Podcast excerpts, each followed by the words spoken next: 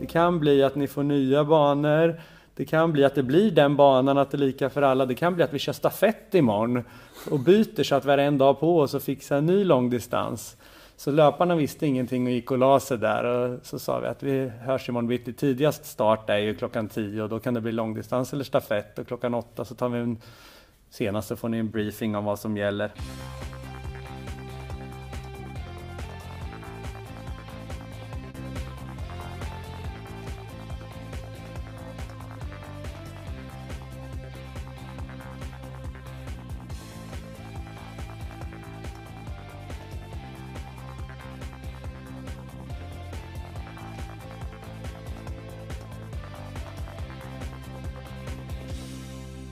Hallå där! Nytt avsnitt av Radio O-ringen Podcast. Det är nummer 101 i ordningen. Som ni som är trogna lyssnare vet att jag har hoppat över avsnitt 100.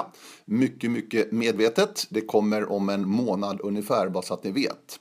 Men här nu 101 och ni hörde Håkan Karlsson, sköna minnen därifrån EM 2014. För att det här är en podd som handlar mycket om EM i orientering en företeelse, eh, modern tid sedan 2000 och ett eh, mästerskap som Håkan Karlsson gillar väldigt, väldigt mycket. Eh, en orsak till det är ju att han får plocka ut ganska mycket löpare, får också en chans att vädra lite nya löpare, precis som är fallet nu till EM i Schweiz som drar igång i helgen, den första helgen i maj alltså. Så Håkan Karlsson, headcoach förbundskapten allt sedan 2011 har han haft ansvaret så att han är inne på sitt sjunde år nu faktiskt som eh, högste ansvarig för de svenska landslagsorienterarna. Här ska vi nu lyssna till Håkan alldeles strax. Men först vill jag bara eh, vädja till er och eh, skicka med till er att höra gärna av er till radio med synpunkter, kommentarer och önskegäster framöver naturligtvis. Så att det är bara att höra av er på radio men till att börja med nu alltså Håkan Karlsson, förbundskaptenen som bor i Örebro för övrigt, har varit med nu alltså sedan 2011 som högste ansvarig för de svenska landslagsorienterarna. Och frågan, den första frågan till Håkan är ju ganska självklart. Är det fortfarande lika roligt? Ja, men det ska jag säga. Det är kul. Det händer ju saker hela tiden och försöker ju förnya hur jag jobbar och göra lite små förändringar i liksom, verksamheten och ledarstaben. Det kommer in nya personer och så vidare. Så att jag tycker att det händer saker och jag har fortfarande drivet och motivationen att göra saker bättre. Och... Men är det samma jobb fortfarande så att säga? Det är ändå sju år sedan du hoppade på det här 2011 då, som headcoach. Ja, men det förändras väl lite hela tiden som jag sa, att försöker utveckla verksamheten så den blir bättre och bättre för varje år och sen är det alltid saker som händer i en sån här komplex och stor verksamhet som jag har hand om. Att ja, vissa år och vissa perioder måste man fokusera på vissa saker och vissa perioder fokuserar man på andra. Men i huvuduppdraget att skapa världens bästa landslag på kort och på lång sikt, det har ju varit samma hela tiden. Och då, en del där det handlar om att jobba med de bästa löparna och förberedelser inför VM för att ta så många medaljer där. Och sen finns det en mer långsiktig del där det handlar om att skapa förutsättningar för att vi ska ha världens bästa landslag även om 5, 10 och 20 år. Så att, rollen har väl varit hyfsat lik. Sen har ju titeln landslagschef kommit till nu senaste åren, vilket innebär att jag har haft lite mer övergripande ansvar och även leder arbetet med de andra landslagen, men väldigt övergripande. Vi träffas ett par gånger i år där jag träffar förbundskaptenen även i mountainbikeorientering, precisionsorientering, skidorientering och försöker försöker stötta dem och att vi kan föra över kunskap mellan våra landslag och hitta synergier. Så, så, så, den delen har väl kommit till då, kan man säga. Men i övrigt, det som jag gör med fotorienteringslandslaget är ungefär samma. Mm. Eh, har varit lyckosamma år, känner också att ni gör någonting rätt. Det måste kännas skönt för dig också att se att ja, vi är världens bästa lag på VM till exempel de senaste åren.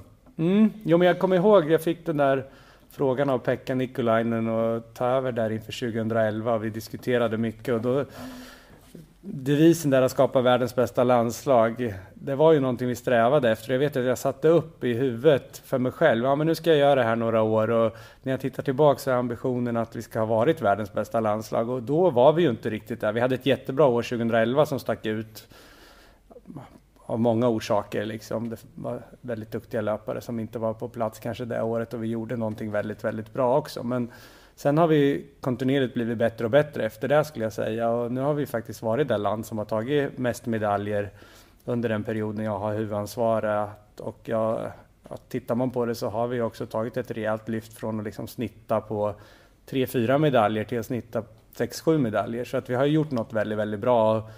Man ser kurvan att vi nu är bättre än någonsin och två år i rad har varit världens bästa landslag när man också mäter det på medaljligan på senior-VM. Så att eh, det är klart att det är jättejättekul!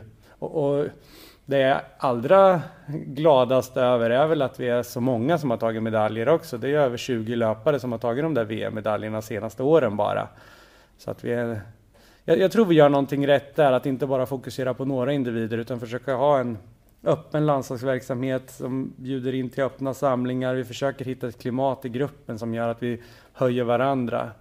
Vilket jag tror gör att vi är ganska tåliga för skador, återbud och så vidare och ändå kan prestera på mästerskapen för vi har många som är duktiga. Så det är väl en viktig del och sen såklart samverkan och försöka jobba tillsammans med klubbar och elitmiljöer för att det är där egentligen det riktiga jobbet görs. Vi lånar ju löparna för att få gotta oss medaljglansen sen så egentligen det stora jobbet görs ju Ja, det allra största görs ju såklart av löparna och deras privata tränare eller personliga tränare men sen också i elitklubbar och elitmiljöer. Det är där jobbet görs och där som vi försöker hitta samverkan för att göra, göra bästa möjliga för att skapa förutsättningar. Mm. Eh, ska prata vidare om det här. Vi ska prata om EM också specifikt som mm. ju kommer upp här alldeles strax nere i eh, södra delen av Schweiz, nere i Ticino och Lugano och jättefina trakter. Ja, verkligen. Mm. Det blir spännande. Men du, du, och ni måste göra liksom en sluträkning, ett saldo efter säsongen och titta på vad gick bra, vad gick mindre mm. bra eh, och försöka eh, utveckla då det som kanske är mindre bra och se till att vi fortfarande är lika bra där vi är bra. Mm. Vad gjorde du för sån sluträkning efter fjolåret 2017 då Håkan? Med mm. VM då i Estland och en världscupfinal där vi såg på långdistans mm. till exempel att svenskarna var ju statister i princip alltså i den typen av terräng. Mm. Högalpin terräng som det var nere i Schweiz. Absolut, så var det. Hur, hur, tänkte du då efter säsongen och blicka framåt nästa? Vad, vad, vad, vad var viktigt nu inför vintern så att, säga, att skicka ut till löparna och ta med sig? Mm. Ja, det är en jättebra fråga, för det är precis som du beskriver, att försöka de här åren göra någonting nytt eller få in någonting varje år som utvecklar landslaget som grupp. Och inför 2017 till exempel så hade vi en satsning på det medicinska området. Då anställde jag Martin Holt som medicinsk koordinator. Han hade varit med i landslagsverksamheten tidigare också, men då fick han en större roll just för att vi såg ett mönster. Vi, vi måste ju vara hela och friska, så, så, så, då vill vi ha bättre koll och uppföljning, ett bättre nätverk på hemmaplan av medicinsk personal. Så då fick Martin en dag i veckan jobba med att bygga upp det nätverket och också ha en tajtare dialog med löparna. Och jag, jag tyckte mig se att 2017 var vi helare och friskare, vilket var jättebra. Då. Inför 2018 så eller ursäkta, inför 2017 så valde vi att satsa på eh, det tekniska lite mer. Så jag fick ju möjlighet att anställa Thierry Chouchou som uh, avslutar sin karriär då. Det var ju en gyllene möjlighet att lägga lite mer fokus på det orienteringstekniska. Så det innebar dels att få med honom i ledarteamet för att höja kvaliteten på träningarna, men också skruva lite på verksamheten och lägga mer landslagsverksamhet på grundtekniska läger. Tidigare har vi kanske lite tänkt att de här lägena när vi åker ner till södra Europa, till Portugal, Spanien och så vidare, att det har legat på klubbarna och så har vi kompletterat i landslaget med mer eh, specifika mot det som väntar på EM och VM. Mm. I år har vi till exempel inte valt att åka på något EM-läger till Schweiz utan vi har istället fokuserat på grundtekniska läger där teori har fått håll i träningsupplägget med riktigt bra teknikträning. Så vi har försökt att vi ska ta ett steg tekniskt, investera ganska mycket i det här i år för att, för att ta ett kliv tekniskt. Mm. Så det där, sen, sen, var väl inte, det hänger egentligen inte kanske ihop med din fråga, det var väl inte det vi såg att vi låg efter på, på världscupfinalen så, men jag tror ändå att den här chansen vi fick nu att jobba med det tekniska tror jag ändå vi kommer att vara en bra investering.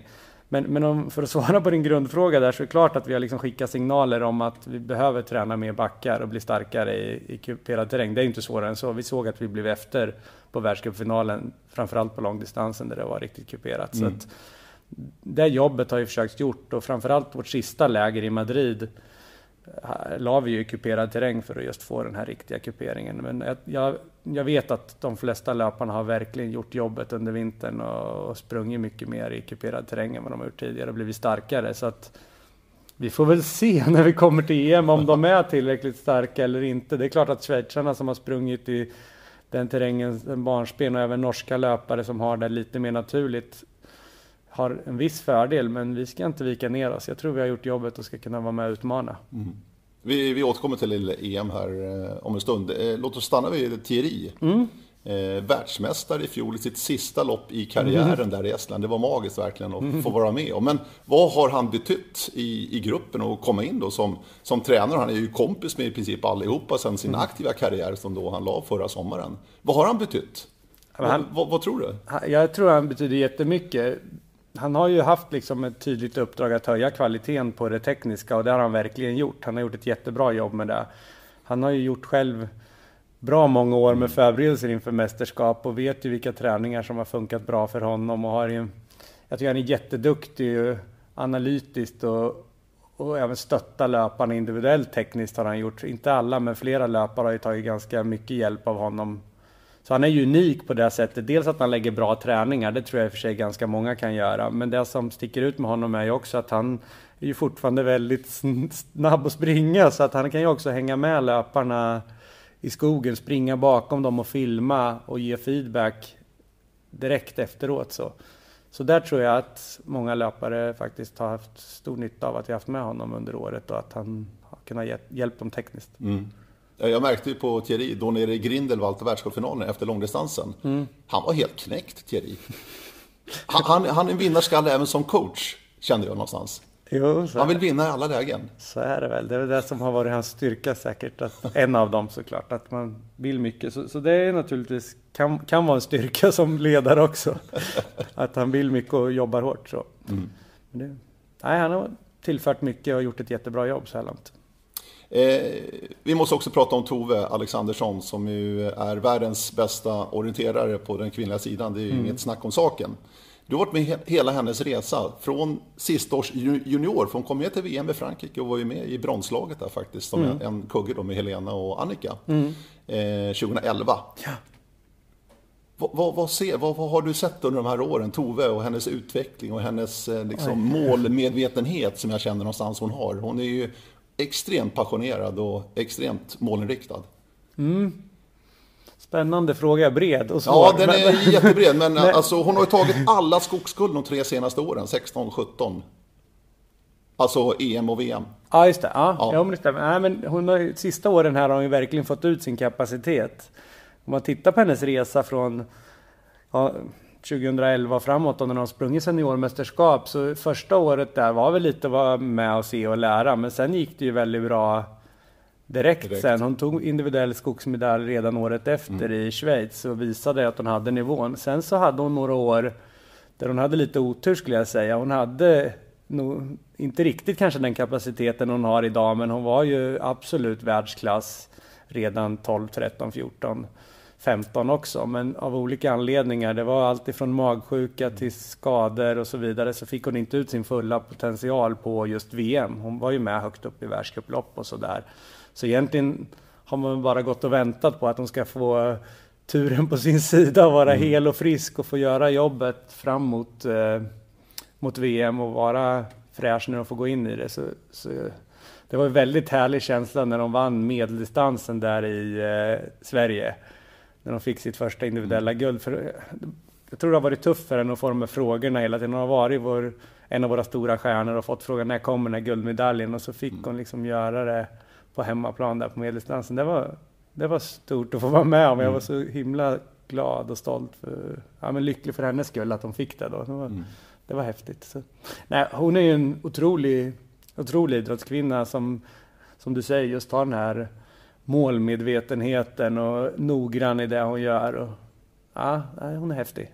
Och hon vågar gå sin egen väg också, tycker jag. Det var väldigt tydligt 2016 då, tycker jag, när hon tidigt gick ut och sa nu ska jag bara springa medeldistans och långdistans, nere i Tjeckien då, på EM till exempel. Mm. Fokusera på det. Mm precis samma med VM då i eh, Sverige och Strömstad. Att hon struntar i sprinten helt enkelt för att fokusera på det. Det är också att gå sin egen väg lite grann tycker jag. Absolut, ja men hon eh, är ju väldigt klok så. Sen, hon har ju det att ta hänsyn till att hon tycker det är så kul att åka skidorientering och är väldigt duktig där också. Så hon kommer ju igång med löpningen lite senare, om man ska säga, än andra. Även om hon är duktig att hålla igång löpningen till viss del så blir det ju ändå mycket skidåkning under vintern. Men sen eh, då när det är ett EM som går tidigt som det var då 2016 och inte har löpt så mycket så ja, nej, men hon är klok och analyserar vad hon behöver göra för att prestera bra på mästerskapen.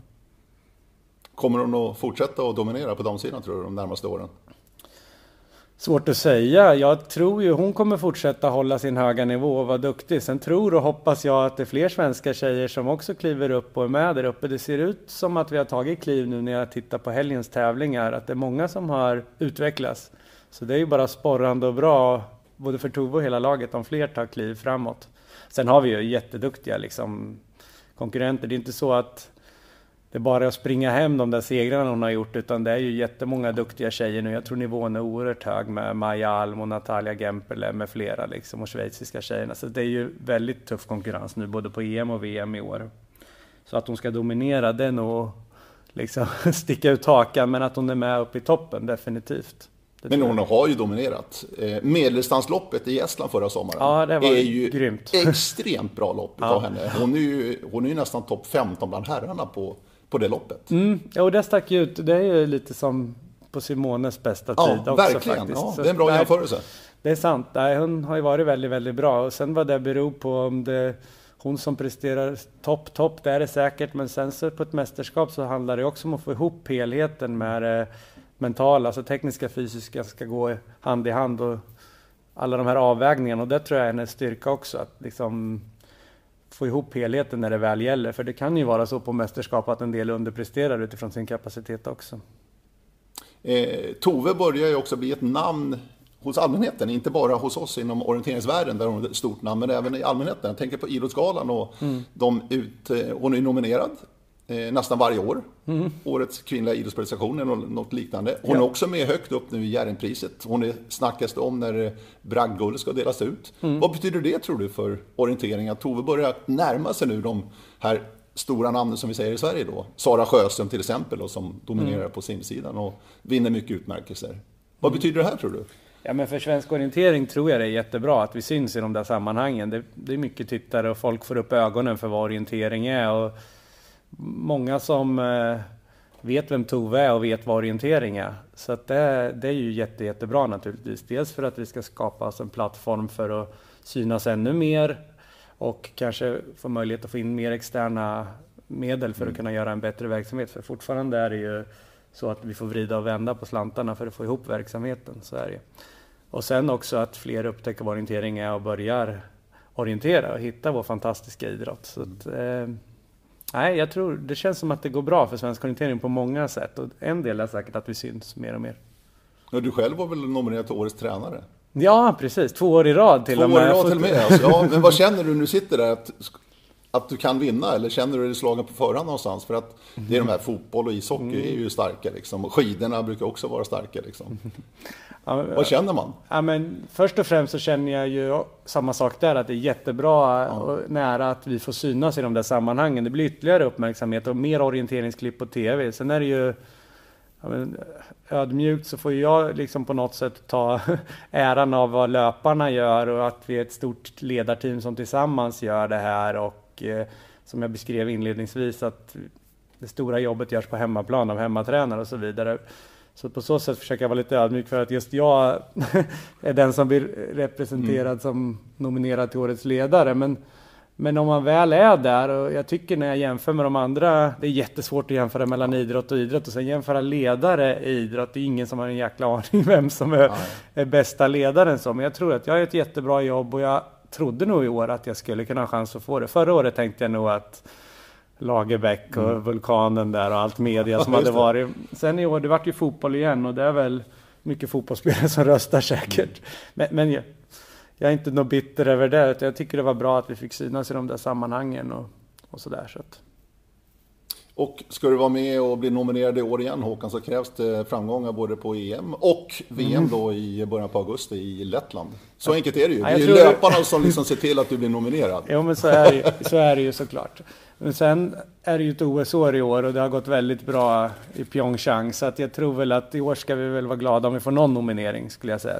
Det var ju väldigt speciellt i år att vi hade fem nomineringar på Idrottsgalan. Jag tror det är väldigt få idrotter som någonsin har haft det. Vi är klart starkast idrott i år så att eh, ja, vi vill fortsätta synas på olika sätt och får vi någon nominering på Idrottsgalan så är det ju jättekul och det är ju roligare tycker jag om det är någon aktiv eller ett lag än att det är en ledare som jag som skulle få nominering. Så jag hoppas att vi kan vara med och mm. fightas, men vi får se. Det är, nej, inte, men, det är inte det viktiga, tänker jag. Nej, nej, men jag tänker så här lite grann, alltså, för Anniken Kringstad vann ju Bragdguldet och Järnpriset mm. 1981 då, efter hennes VM-seger nere i Schweiz. Mm. Det var en annan tid då, självklart alltså. Men tror du Tove, någon dag, något år här framöver kan vara med och vinna till exempel och få ett Bragdguld eller ett Jerringpris? Jag tycker hon borde få det liksom redan, jag tycker hon var den som borde ha fått det i år, både bragdguldet och, och Jerringpriset. Men eh, det var ju väldigt extremt år hon hade i år. Hon startade i sex VM-lopp, tre på skidor och tre på fotorientering och vann alla. Alltså vad ska till för att hon ska vinna?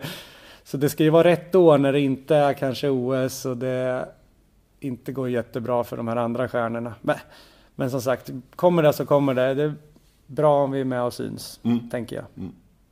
Nu ska vi växla fokus här till EM. Eh, e ah, Första mästerskapet för året. Det är två mästerskap i år. Det här är ju mm. slutklämmen nu på den gamla tiden vad gäller upplägg så att säga. För att nästa år så börjar en ny era då 2019 med ett skogs-VM. Mm.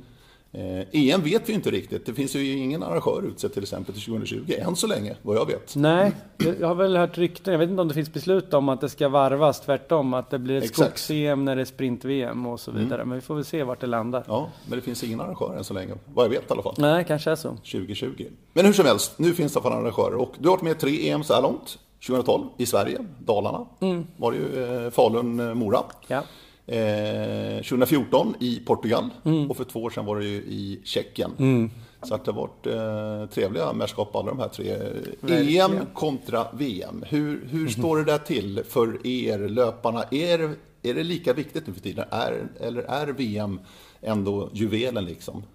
VM är nog juvelen på det sättet, men för mig, jag älskar EM. Det är liksom verkligen, verkligen höjdpunkt ur många perspektiv. Dels att man har möjlighet att ta med lite fler löpare. Vi får ju ha dubbelt så många som på VM på varje distans. Så nu har vi ju 11 herrar och 11 damer som faktiskt får chansen. Och vi, som jag sa förut, vi har ju så många som mm. kliver på och är bra nu, så att kunna ge många chansen att få internationell rutin, jag tror det är oerhört viktigt och, och bra.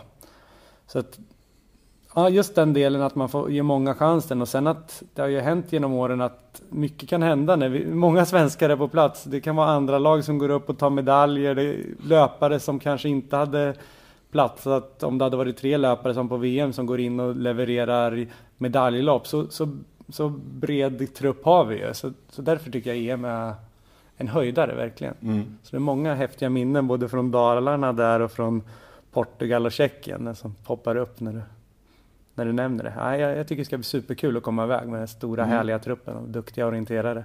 Men, men plocka fram något skönt minne från, från de här EMen. Ja, ja Toppminne. Det, det får du jättegärna göra. Alltså. Ah, okay. Det är kul ändå. Ja, men om Lite jag... vid sidan om det som händer rent tävlingsmässigt så ja, händer det mycket saker. Ja, verkligen. Ja, men då får det bli, jag freebasar lite ja. då. Men Dalarna, om jag tar det då, så var ju det häftigt.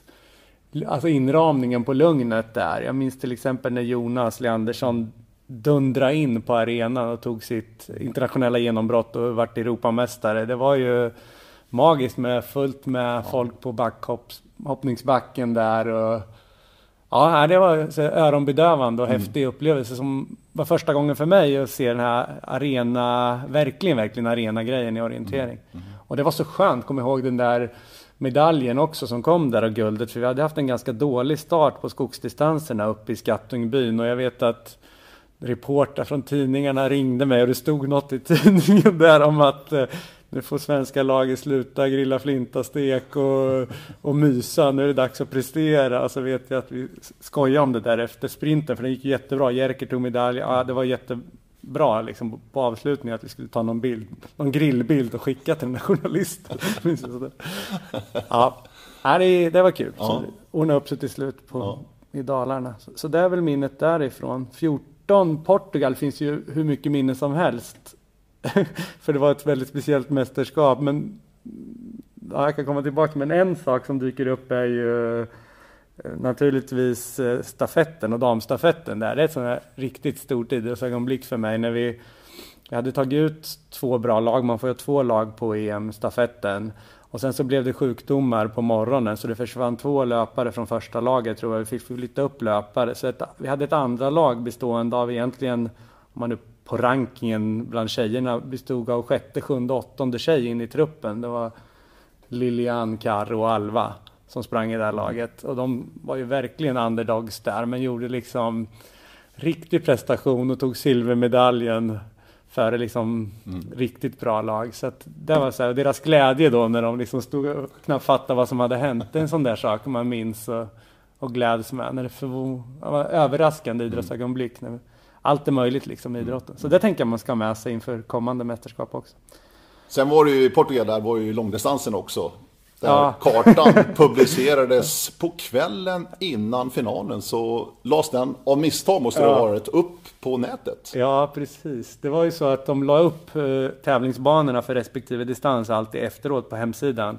Då skulle de väl lägga ut medeldistansen som hade genomförts, men så hade någon, ett mänskligt fel, lagt upp långdistansen som vi skulle tävla på dagen efter. Så det där spreds ju på Twitter och på sociala medier att nu, nu ligger morgondagens bana ute. Så vi bodde tillsammans med Finland och några till, så vi hade ett litet krismöte där och samlade några av de stora nationernas huvudledare och, och gick igenom vad ska vi göra nu? Alla har sett banorna inför imorgon, vad har vi för alternativ? Och, diskutera vred och vänd och löparna frågade och jag hade det här kvällsmötet med löparna och gick igenom, men vi har haft ett första möte och vi ska sätta oss nu igen och, och gå igenom vad som gäller för morgondagen. Det kan bli att tävlingen blir inställd, det kan bli att ni får nya banor, det kan bli att det blir den banan, att det är lika för alla. Det kan bli att vi kör stafett imorgon och byter så att vi har en dag på oss och fixar en ny långdistans. Så löparna visste ingenting och gick och la sig där och så sa vi att vi hörs imorgon bitti. Tidigast start är ju klockan 10 och då kan det bli långdistans eller stafett och klockan 8 så tar vi en senaste får ni en briefing om vad som gäller. Men sen så satte vi oss och kom på en plan med de här ledarna då i de stora nationerna att vi hade Kilian Imho från Schweiz tog på sig att jag kan, jag kan lägga nya banor. Sen hade vi som tur att vi hade väldigt duktiga coacher på plats som kunde hjälpa till med kvalitetssäkring. Emil Wingstedt var med för Norge och vi hade med Man Mattias Wagnis Karlsson och Simone Nigli och Mattias Nigli var med som ledare tror jag också. Så att vi hade många folk som kunde då efter banorna var lagda på natten och någon hade blixtåkt till Prag till något tryckeri eller vad det var. Nej, till Lissabon måste det vara. Mm, mm, mm. och eh, fixat kartorna så allt var väl klart där på morgonkvisten vid 6-7 hugget för långdistans. De här duktiga gamla liksom elitlöparna satt ut kontrollerna på morgonen och kontrollerade allt. Så det, det blev ganska bra ändå. Det blev en långdistans och, och banorna blev minst lika bra tror jag. Så att, nej, det var häftigt. Men det var spännande att se hur löparna reagerade på det där. Jag fick något sms mitt i natten av en löpare som undrade. Okay. så där, så, ja.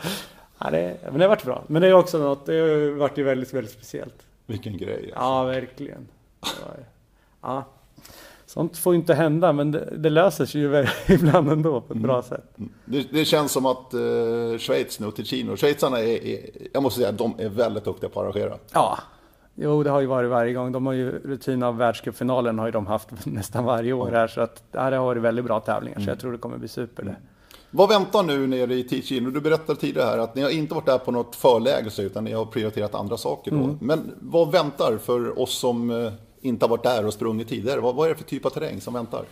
Ja, det är ju kuperat. Det är, ja, väldigt kuperat på några av distanserna. Framförallt långdistansen som går sist i veckan så är det, man skulle kunna säga en ravin, men snarare en dalgång, en brant mm. dalgång mitt genom området som är rejält. Och det är ju liksom backar vi inte vana vid, utan det kan vara 7-10 minuter konstant uppförslöpning om man springer ner i den ravinen. Då. Så där erbjuds det rejäl vägvalsorientering tror vi med möjligheter att kanske spara lite kupering och inte springa ner i alla raviner om man ska liksom mm. enkelt sammanfatta det. Så, så eh, rejält kuperat på långdistansen. Medeldistansen inte lika kuperat och kanske lite, lite mer tekniskt, lite tätare vegetation och så vidare.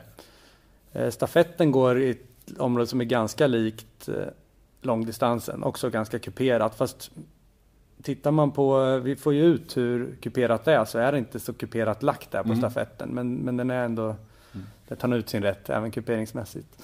Sprinterna går väl i lite mindre kuperade områden. De är mindre kuperade än vad det var till exempel på EM i Tjeckien för två år sedan då det var en ganska kuperad sprint. Men det är de här klassiska ja, men, sydeuropeiska byarna där det är mycket mer intensiv sprintorientering kanske än vad vi är vana vid och vad vi har haft på våra elitserietävlingar och så. Utan det är mer, mer intensivt och små gränder och, och så. Både på sprint och sprintstafett tror vi. Mm. Ungefär Eh, så. Precis. Jag var, jag var speaker på junior-VM 2005. Som gick i de här trakterna. Mm. Ja. Också till Kino. Just det. Eh, vad jag kan se i den truppen som uttagen så är det bara en som var med då. Och det är Helena. Ja, just det. Hon var sista års junior nämligen då. Mm. Eh, eh, 2005. Eh, det var då Anna Persson förresten vann medelguldet. Ja, Det ja. var en utförsbana, de startade de högst på toppen nämligen och sprang ut för Mm. Den har vi sprungit faktiskt. Ja, den är vi, väldigt trevligt vi, det var, området. vi var där på läger i höstas, Ja. då sprang vi om den det, banan. ja. Jag tror Helena slog sig själv med sex minuter eller något sånt där. Ja, ja. Nu. Så hon, tog har, bronset hon har utvecklats. Han tog brons där tror jag. Ja. Ja. Ja, ja, sex minuter? Jag fyra eller sex minuter, Oh. jag minns inte. Men hon var rejält mycket bättre nu. Okej. Ja. Rätt mycket. Jag får dubbelkolla siffran, men, men jag, hon var rejält bättre i varje fall. Eh, det var ju också ett väldigt bra junior för Olav Lundarnäs. Han trivdes där kan jag säga. Mm. Ja. I de här skogarna. Han är ju duktig där nere, Olav, det vet vi.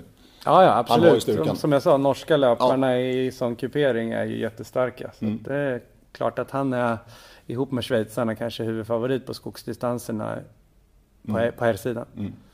Eh, truppen uttagen. Mm. Eh, en hel del namn vi känner igen. En hel del mästerskapsdebutanter också. Mm, jättekul. 11 plus 11.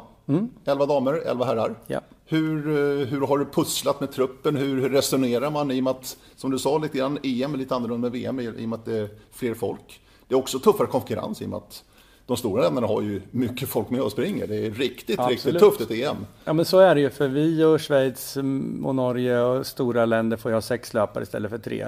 Alltså, Mm. Plus en friplats för guldet också. För två år sedan för Tore till exempel. Precis. Sen är det lite andra regler på Lången nu där det är Mm. inte något kvar längre. Så då är vi enda land som har full trupp faktiskt. För då bygger det på hur många löpare man har topp 30 på världsrankingen. Så där, där är det inte riktigt lika många som tidigare. Nej men det är, det är jättetuff konkurrens. Och när man lägger det här pusslet Ja, men kolla på helgens resultat och väva ihop det med det som löparna har gjort tidigare internationellt, de här som har varit med ett tag. De som har presterat riktigt bra tidigare på ja, men till exempel ett VM, de vill jag ju gärna ska få chansen att springa ett EM nu för att förbereda sig för, för VM och så vidare. Och sen så, ehm, så är det ju en tuff vecka med sju lopp på sju dagar om man springer allt som Tove gör då. Och alla är inte kapabla att göra det. Utan det, det ska läggas ett pussel utifrån hur de levererade i helgen och vad de har gjort tidigare. Och då landar vi till slut. Jag har ju haft god hjälp av bollplank, både Sussi, min kollega och Thierry. Så vi har bollat och vridit och vänt och tycker jag gjort noggranna analyser och fått till bästa möjliga trupp utifrån de, hur, hur löparna har sprungit i helgen och vad de har gjort tidigare. Mm. Eh, borta då, Jerker är ju Mm. tyvärr borta då, eh, som ju har haft en förmåga att prestera verkligen, på verkligen. mästerskap. Ja. Mm. Helt magiskt verkligen. Men han är ju nyopererad och förhoppningsvis kommer tillbaka, verkligen. Oskar Sjöberg gjorde illa sig då i Madrid på era sista läger där, allvarligt, en fotskada. Ja, jättetråkigt. Ja. Han, han var i så bra form så jag lider verkligen med honom och Jerker med såklart. De hade varit kul att haft med dem. De hade väl varit givna i truppen. Så. Men eh, jag noterar några mästerskapsdebutanter här. Mm. Eh, Emma Bjessmo, ny på damsidan. Elin Månsson har inte heller varit med tidigare i seniorsammanhang. Ja, det är faktiskt en rolig story på Elin Månsson. Nej, inte som senior, Nej. men i seniorsammanhang. Ah, Hon okej. sprang faktiskt i Dalarna som junior. Ja, just det. på EM hon. 2012. Stämmer. Sen har inte hon sprungit sen dess. Så det är sex år sedan hon var med, men då var hon fortfarande junior. Mm. Men nu, så hon är väl halvdebutant? Nej, vi får säga att hon, Ja. hon, hon är inte riktigt debutant. Men, Men kul att se att hon är, tillbaka, är tillbaks. på nivå verkligen. Jätte, jättekul. Hon har kämpat de här sex åren Sannerligen. verkligen. Så att det är jätte, jättehärligt Ja. att hon är på Och Emma Bjessmo då, vad är det för tjej?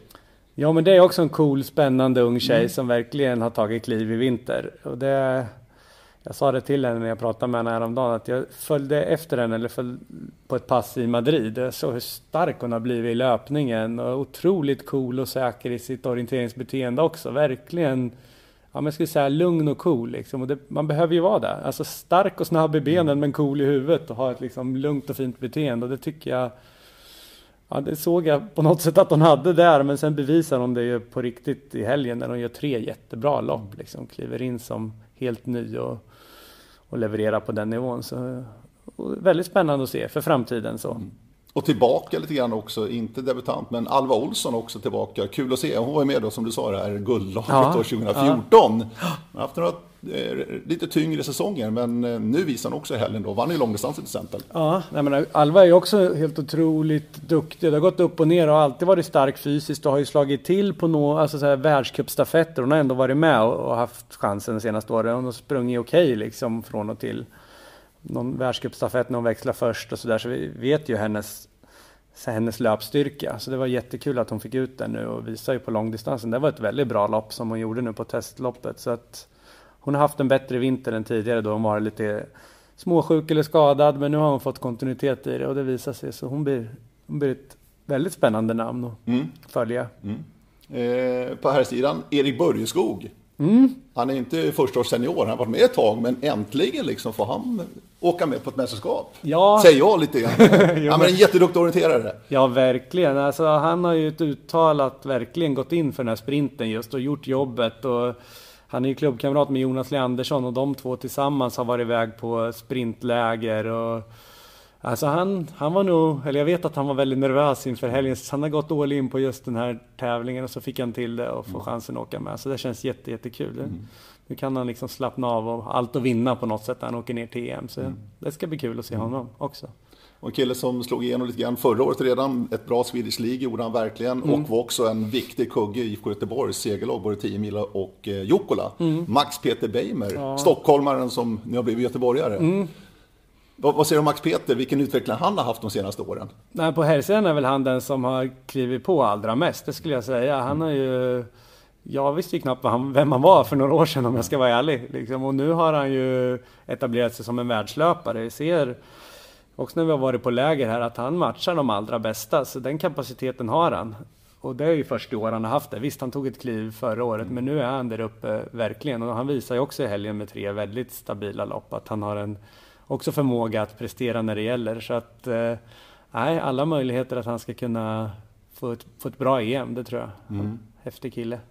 Ja, det fascinerar med de här som ändå har, jag ska inte säga att man skyndar långsamt, men mm. tagit lite kliv, kliv, kliv och mm. till slut är man där uppe. Ja, visst. Ja, men det är rätt häftigt ändå ja. att lyssna och höra från många andra också, att man behöver inte slå igenom så, utan Nej. man kan jobba sig upp också. Nej, det är kul. Jag föreläser en del ibland och då har jag exempel på några av våra världsmästare och det är väldigt olika vägar de har tagit till världstoppen. Så det tror jag är bra att ha med sig som ledare eller ungdom att man kan slå igenom sent, man kan slå igenom tidigt, man kan behöva kämpa med skador men om man har tålamod och kämpa på så, så kan man bli till och med mm. bäst i världen. Liksom. Mm. Så det, det, är häftigt. Mm.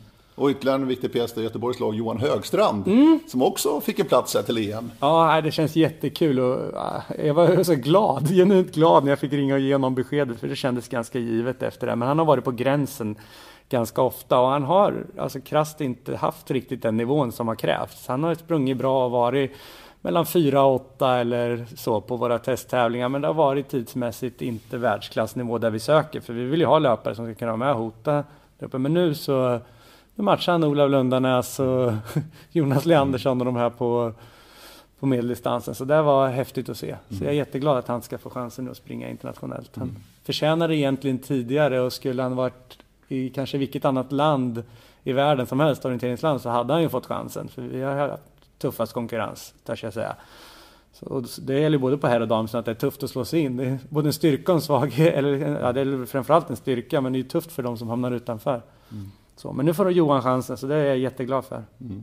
Det är kanske är därför du gillar EM så mycket också Håkan, ja. så att du, du får ge fler chansen jo, men, att åka med på mästerskap. Jo men det är ju så, för att jag tror det är en framgångsfaktor för många andra länder där de, för det är ju likadant på juniorsidan att det är tufft att ta plats för svenska juniorer och tittar man i andra länder, Schweiz, Danmark som, som har varit starka, de kanske Stjärnorna där har ju faktiskt fått sprungit ända sedan de är 17 år internationellt och fått känna på det. Medan många av våra löpare, ja men de kommer med någon gång ibland men sen blir de petade nästa år och så vidare. Så det, jag tror det viktigt de här mästerskapen där vi får skicka många löpare som EM men också att vi kan åka på Euromeeting och student-VM och ja, men på ungdoms-EM och junior-Europacuper och sådär för att många ska få chansen att tävla internationellt. För det är ju något annat att dra på sig landslagströjan och det är ofta annan typ av terräng och en annan typ av hårdhet som krävs än i, i Sverige. Så. Mm. Eh, intressant också tycker jag nu med uttagning här. Lagen var pinpointade redan nu faktiskt. Mm. Eh, uttagna och klara liksom.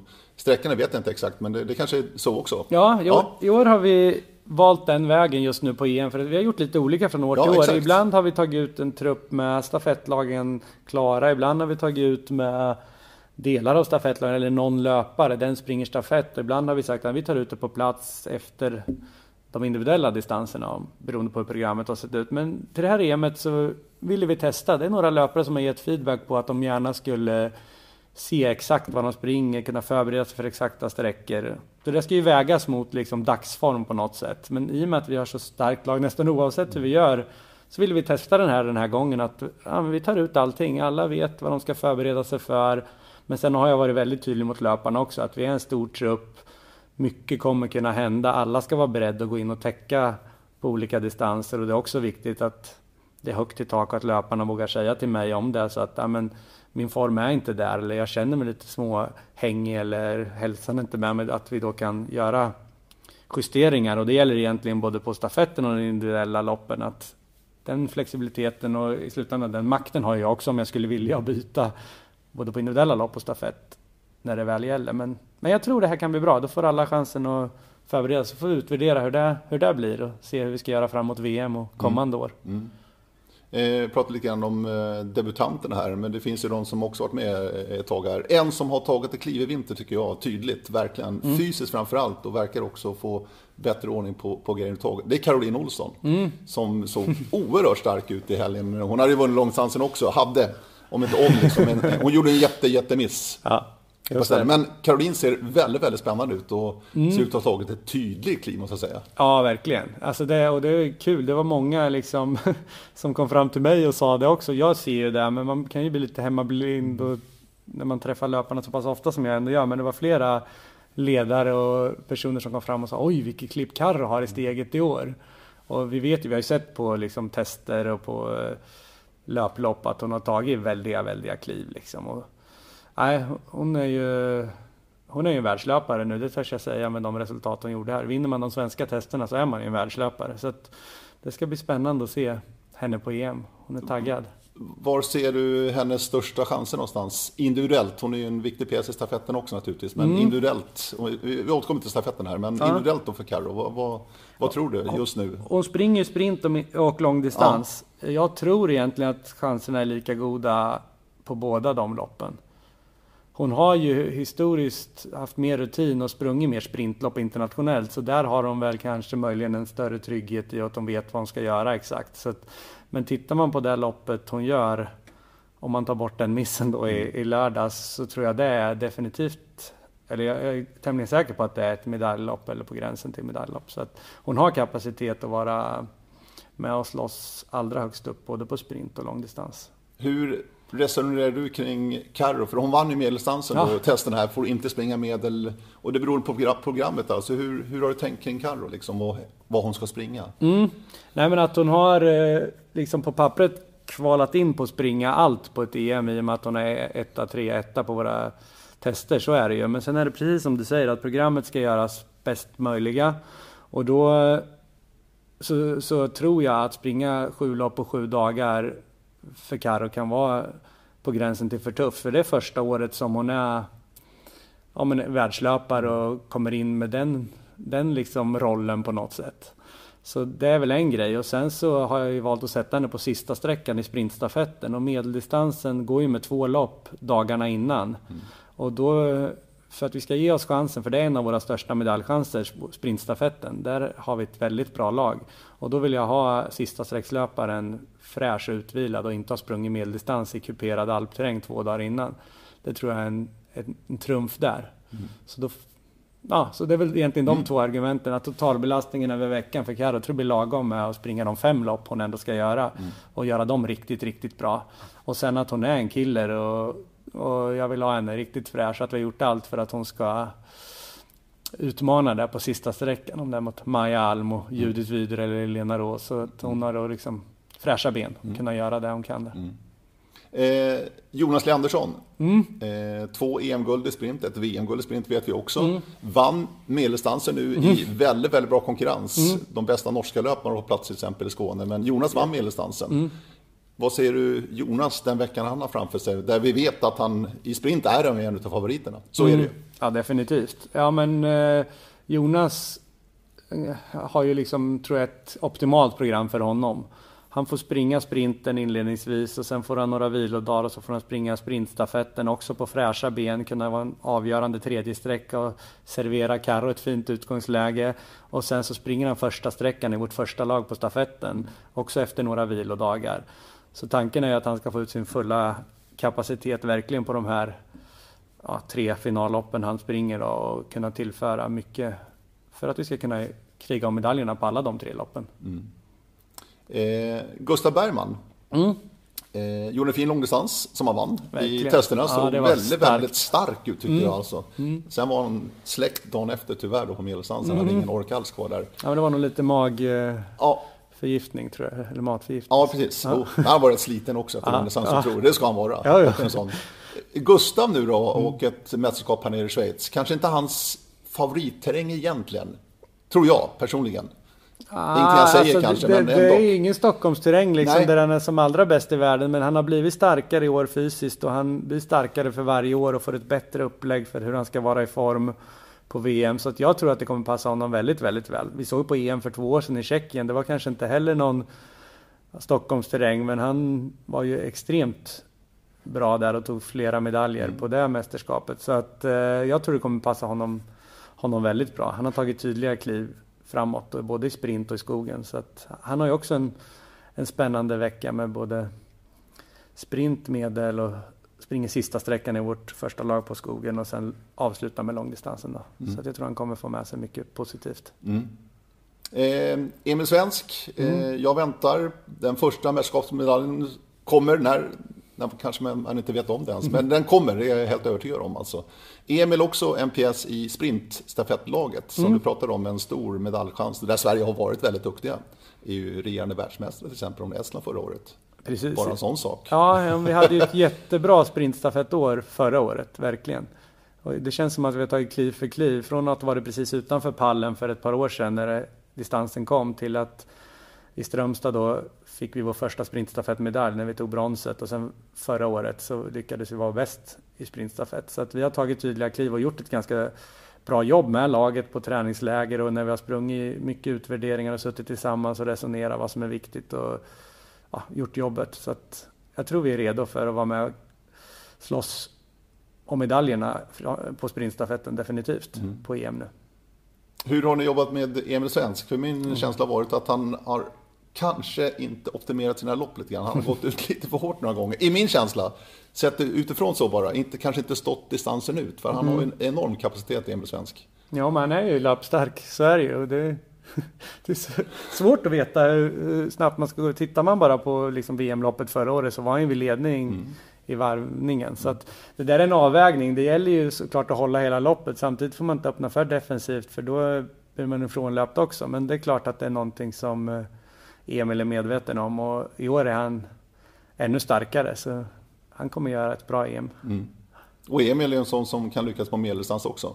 Ja, ja, han... Vi såg i världscupfinalen i Grindelwald gjorde han ett fantastiskt bra lopp. Definitivt. I höstas, ja, ja. i Schweiz. Och han matchar ju Lundanäs nu i, i söndags också. Så att nej, han är ju definitivt en liten joker där skulle jag säga. Han kan, ja, kanske inte den som folk kommer säga som störst medaljkandidat på förhand, men jag tror att han kommer vara med och levererar han en bra orienteringsprestation kan han vara med högt upp för han, han springer fort över mm. den distansen också, inte mm. bara sprint. Mm. Eh, medaljmål, har ni satt upp några sådana? Det, det, brukar ni göra. Vi har satt upp att vi ska vara bästa nation när medaljligan räknas samman, både för EM och VM. Vi var ju bästa nation på VM förra året. Vi var tvåa efter Schweiz i medaljligan när EM gick i Tjeckien för två år sedan. Schweizarna blir otroligt svåra att slå på totalt sett. Liksom. Så är det ju. Men jag tror att vi, vi... Det finns ingen anledning att revidera den målsättningen utan vi, vi har som ambition att vara bästa nation när medaljligan räknas ihop och då behöver det väl lite olika från mästerskap till mästerskap men det behövs nog en 57 medaljer för att det ska kunna ske. Mm. Så att det är någonstans där vi siktar. Men huvudfokus för truppen nu är ju bara att leverera så bra prestationer som möjligt. Så får vi se vad det räcker till. Vi kan liksom inte påverka vad de andra löparna hittar på och vad som händer med vår trupp. Vi kan bara fokusera på att, att var och en ska fokusera på det de ska göra när de står på startlinjen och göra det så bra det går. Så jag tror vi, vi ska kunna göra ett bra mästerskap. Mm. Hur ser upplägget ut? Boende? Har ni med egen kock och sådana saker? Hur, hur, mm. hur har ni tänkt? jo, men så har vi tänkt. Mm. Vi bor i Lugano, precis i utkanten av stadskärnan på sidan med lite utsikt över Luganosjön. Och det är rätt vackert där. Det är väldigt fint. Ja, det är det faktiskt. Det är otroligt fint. Alltså, vi har, vi har ett fint ställe där löparna bor i dubbelrum, två och två. Eh, de eh, har tillgång till egen kock, så vi har ett eget egen del av restaurangen eller som en egen, som en egen matsal där vi dyker upp våra bufféer med vår duktiga kock Henrik Berg som lagar maten och till oss flera gånger om dagen och ser till att vi får bra återhämtningsmål med ut på arenorna och så vidare. Så det ligger bra med möjlighet att jogga både platt längs med sjön men även ut och jogga kuperad i fin, fin miljö om man vill och nära ner på stan om man vill gå ner och ta en kaffe eller umgås med släktingar som är nere och hejar. Så att jag tror vi har alla förutsättningar för att logistiken ska funka också. Det brukar vara bra, bra stämning och bra, bra gäng som åker iväg. Så jag tror det ska vara det den här gången också. Mm. Underbart! Håkan, tack så mycket! Ja, tack själv! Eh, och lycka till nu verkligen nere i Lugano och Schweiz. Ja, vi ses väl? Ticino. Ja, vi ses. Absolut. ja. Det ska bli väldigt, väldigt kul faktiskt. EM är mitt favoritmästerskap också. Är det också? Ja, jag tycker det är fantastiskt kul. Mm. Riktigt roligt faktiskt. Ja, det blir häftigt att höra din stämma där också. Det är ju något som hör till lite på mästerskapen mm. också. Så det ska bli så. kul. Ja, verkligen. Eh, och kul att ni lyssnar hörni. Radio O-ringen Podcast. Det här var avsnitt 101. Avsnitt 100, det kommer framöver. Jag har sparat den, nämligen. Det kommer i juni månad om ni undrar. Hörni, hör ni gärna av er. Radio snabel är adressen som vanligt. Ha det bra. Hej då!